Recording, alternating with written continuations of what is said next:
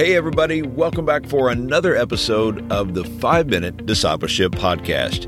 My name is Lauren Hicks, and every day I share 5 minute episodes to help you grow in your faith. This podcast is about discipleship and spiritual growth.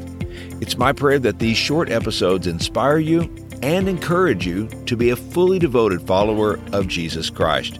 So let me invite you to subscribe on your favorite podcast app so that you can join us each day.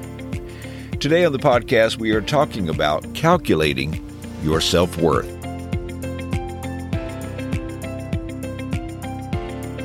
After finishing her psychiatry residency, a doctor was working at a New York City hospital. She was friends with a doctor who was a few years ahead of her and who was pregnant with her second child. The older doctor said to her friend one day, Do you know what I love most about being pregnant? It's the only time where I feel productive all the time. Even when I'm sleeping, I'm doing something. It struck the younger doctor that her friend based her self worth so completely on productivity that she seemed relieved to finally find a task she could do incessantly. She reflected, For many of us, being productive and doing becomes an attempt at building our worth, security, and meaning. It's true that we live in a culture where self worth is calculated by a simple equation performance plus the opinion of others. Think about it. These performance based beliefs start when we are young. In school, we are taught that we are to get good grades, so we perform. We are to get good grades to get into college and to even earn scholarships, so we perform. Once in college, there is an expectation to do well so that we can graduate and land a good job. So we perform. You get the idea. We are conditioned by the world to believe it is necessary to perform to have any self worth and to be worthy of being loved by God and others. When we fall short of specific benchmarks, we may feel like a failure or unworthy of living a successful or joy filled life. This lie of having to perform creeps into our belief system all too easily. The truth is that God already loves you completely. Nothing you can do will increase His love for you, and nothing you can do will decrease His love for you. I like Galatians chapter 2 verse 20 which says, I have been crucified with Christ. It is no longer I who live, but Christ lives in me. And the life I now live in the flesh, I live by faith in the Son of God who loved me and gave himself for me.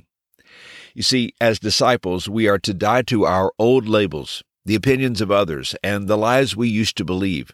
We now live for Christ, and Christ lives in us. The opinion of others makes no difference in your self worth because who you are with Jesus matters more than what other people tell you about yourself. Because you are made in His image, He is the one who determines your self worth.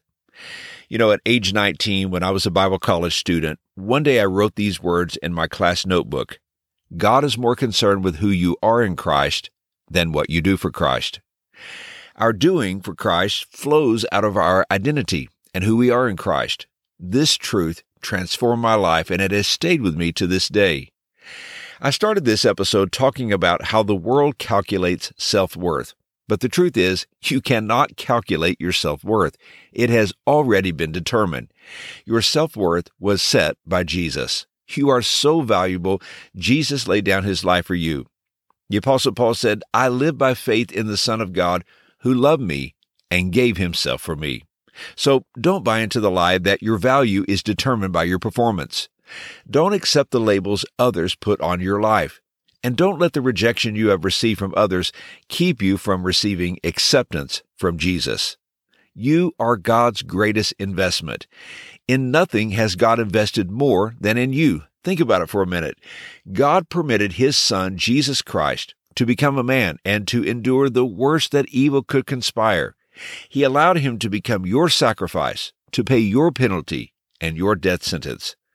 God's love was determined to save you. He made an enormous investment in you. Why? Because He loves you that much. Here's today's challenge. Rest in this truth. Your life has value. God has established your worth. Hey, thanks again for joining me for today's episode. If you like this podcast, I would be so honored if you would help us find new listeners. You can do this by sharing today's episode on your social media channels or by texting a friend and inviting them to listen. I hope you have a wonderful day, and until next time, let's continue on our journey as followers of Jesus.